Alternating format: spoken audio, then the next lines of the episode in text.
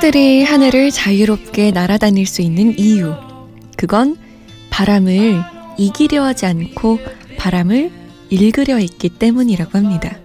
어쩌면 인생도 마찬가지가 아닐까 싶어요.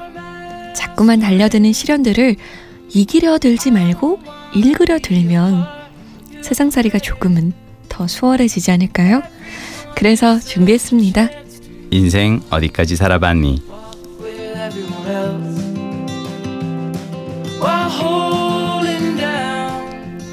책을 읽다 이제 사람들의 마음까지 읽으러 오신 MBC 김민식 PD 모셨습니다. 안녕하세요. 안녕하세요. 인생의 시련들을 이기려 들지 말고 읽으려 들자. 어떻게 생각하세요? 너무 좋네요. 그러니까 우리가 시련을 이기려 든다는 건 시련이 안 왔으면 좋겠다는 거잖아요. 근데 사실 시련은 오거든요. 맞아요. 그러니까 안 넘어지는 게 중요한 게 아니라 사실은 넘어졌을 때 내가 왜 넘어졌지? 그리고 다음에 내가 안 넘어지려면 어떻게 해야 되지? 그러니까 거기서 뭔가 배우려고 우리가 그걸 해야 되는데 사실은 겁은 나죠. 시련이 맞아요. 오는 순간 또 얼마나 상처받을까 싶어서 무서운 게 사실은 인지상정인 것 같아요. 그럼에도 불구하고 이런 마음을 가지면 좀 나아지겠죠? 그렇죠. 예. 자, 오늘의 정치자 사연은 뭘까요? 지금 만나볼게요.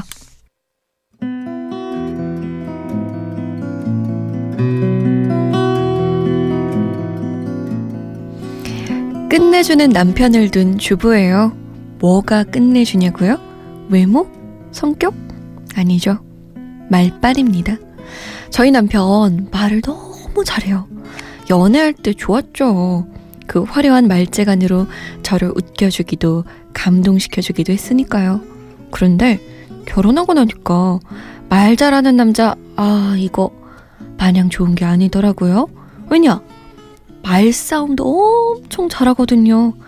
저는 결혼한 이후 말싸움에서 한 번도 이겨본 적이 없습니다. 보통은 남편들이 아내가 말을 잘해서 못 이기겠다고 하던데 저희 부부 완전 반대예요. 누가 봐도 남편이 잘못한 상황인데 특유의 논리로 와다다다다다 설명을 해대면 어느 순간 말려들어서 정신 차렸을 땐 제가 사과를 하고 있더군요. 그렇게 싸우고 잠자리에 들라치면 그때서야 할 말이 왕창 떠오릅니다. 그래서 한 번은 할 말을 다 정리해두고 남편을 쏘아붙인 적이 있는데요. 그런 상황에서도 남편은 한마디도 지지 않고 반박을 꺼내놓더군요. 그래서 말인데요. 말싸움에서 이기는 법 혹시 있을까요? 인생에서 한 번만이라도 말싸움에서 이겨보고 싶습니다.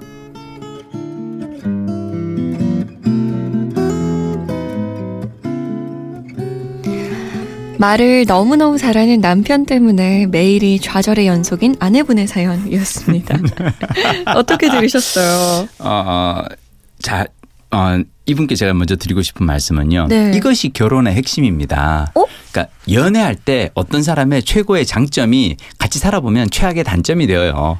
그러니까 연애할 때 와 우리 오빠 사교성 너무 좋아. 회사에서 선배들이 그렇게 아끼고 후배들이 그렇게 잘 따라. 예, 그 사교성 좋은 오빠요. 결혼해보면 집에 안 들어와요. 항상 이렇게 회사에서 이렇게 사람들하고 회식하고 늦게까지 술 먹고.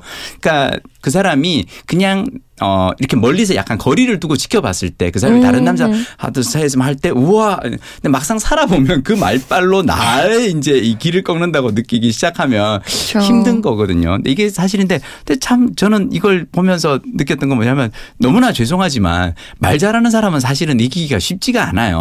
그러니까 말로 싸우려고 하면 할수록 더 수렁으로 이렇게 또박또박 걸어 들어가는 거거든요. 진짜 말려드는 거거든요. 말려드는 것 같아요. 그래서 저 같은 경우가 뭔가 고민을 많이 해봤어요. 이분은 어떻게 하면 저는 그러면 차라리 그냥 네. 자학 모드로 해보면 어떨까. 자학? 이를테면 저쪽에서 창을 이렇게 그걸 던지면 그냥 맞아. 내가 그래. 내가 잘못했네. 아유 내가 그러니까 이 그걸로 어머니들이 가끔 하시는 방법 아니에요? 그러니까 어머니들 궁지에 몰리면 막 그래 내가 잘못했네. 뭐. 내가 잘못 키웠네. 내가 너를 잘못 키워서 내가 다 내 탓이다. 나를 때려라. 뭐 이렇게. 네, 근데 모르겠어요. 어떻게 해야 될지. 솜디는 이럴 때 어떻게 할 것 같아요? 저는 이 사연을 곰곰이 읽으면서 한 명이 떠올랐어요. 어떤? 제 동생. 아, 진짜? 저랑 동생이랑 5살 차이 나는 자매예요. 근데 자매는 많이 싸운다고 하잖아요. 근데 저는 주로 제가 남편 쪽입니다. 제가 와다다다다다 말을 잘하는 편이죠. 근데 늘 저는 동생과의 말싸움에서 제가 이겼다고 생각한 적이 별로 없어요. 그래요? 왜? 왜냐하면 동생이 말을 안 하거든요. 아, 그치. 아무 말을 안 해요. 제가 뭐 100번, 1000번 말을 해도 입을 꾹 다물고 있어요. 속이 터지는 거죠. 그러면 제가 잘못을 했든 제가 잘못을 하지 않았든 간에 진짜 미치겠는 거예요. 이거 답인데 사실은. 그러면은 진짜 이건 전 이기지 못한 것 같아요. 제가 아무리 논리정연하게 말을 해도 어떻게 해도 막 속이 터지는데 말은 안 하고. 그러면은 결국에는 그 제가 요즘엔 동생한테 그렇게 와다다다 말을 잘 안 해요. 물론 분이 넘칠 때는 분명하지만 웬만하면 그냥 말 안 하고 있다가 나중에 진짜 화가 가라앉았을 때 아니면 진짜 제 잘못을 제가 뉘우쳤을 때 간결하게 얘기하거든요. 미안해. 혹은 이건 내가 진짜 사과 받아야겠어. 사과해. 이 정도만 하거든요. 그래서 오히려 여기서 내가 말싸움하겠다라고 하지 않고 하면 말려드는 거예요. 오히려 저쪽 수에 그 말려드는 거고. 오히려 너는 말하든지 말든지 나는 그냥 입을 닫고 있겠다. 너 할 얘기 다 끝나면 그때 얘기해. 이 정도의 스탠스를 유지한다면 오히려 남편분이 속 터지지 않을까. 저희 그 제가 이제 아는 이제 어떤 그 예능 PD 선배가. 네. 우리 저기 이거 이분 얘기해야 되는지 모르겠어요. 어떤 하여튼 되게 무서운 연예인 분이 있어요. 네. MC 분인데 나이도 많고 이분은 막 되게 그 고집이 세. 그래서 이 사람을 아무도 컨트롤을 못 하는 거예요. 그러면 근데 이 사람 이를테면 야, 나보고 동물 탈을 쓰라고? 나 그런 거 못 해. 그러면은 작가들이 네. 가가지고 아니요, 저희 구성상 막 얘기해도 안 돼. 불러와. PD 불러와. 그럼 이제 그 PD 분이 간대요. 이분이 이제 충청도 분이에요. 네. 가지고 이렇게 다 듣는데요. 네. 한참 듣다가 알았어요. 근데요, 그냥 써요. 그래요. 그러면 야, 임마, 내가 그렇게 얘기했잖아. 이게 말이야. 또 다 듣는데요. 다 듣고 알았어요. 근데요. 그냥 써요. 이게 한 1시간 반 이러고 나면 갑자기 야, 탈 가져와. 내가 쓸게 그냥. 아, 짜증나 이러면서. 그러니까 상대가 사실은 말을 하게끔 해두고 그러니까 이를테면 처음에 딱 들어갈 때 딱 하지만 나 근데 오빠 이렇게 한 건 난 이건 아닌 것 같아. 그리고 그냥 얘기하면 다 듣는 거야. 다 듣고. 근데 난 여전히 아니야.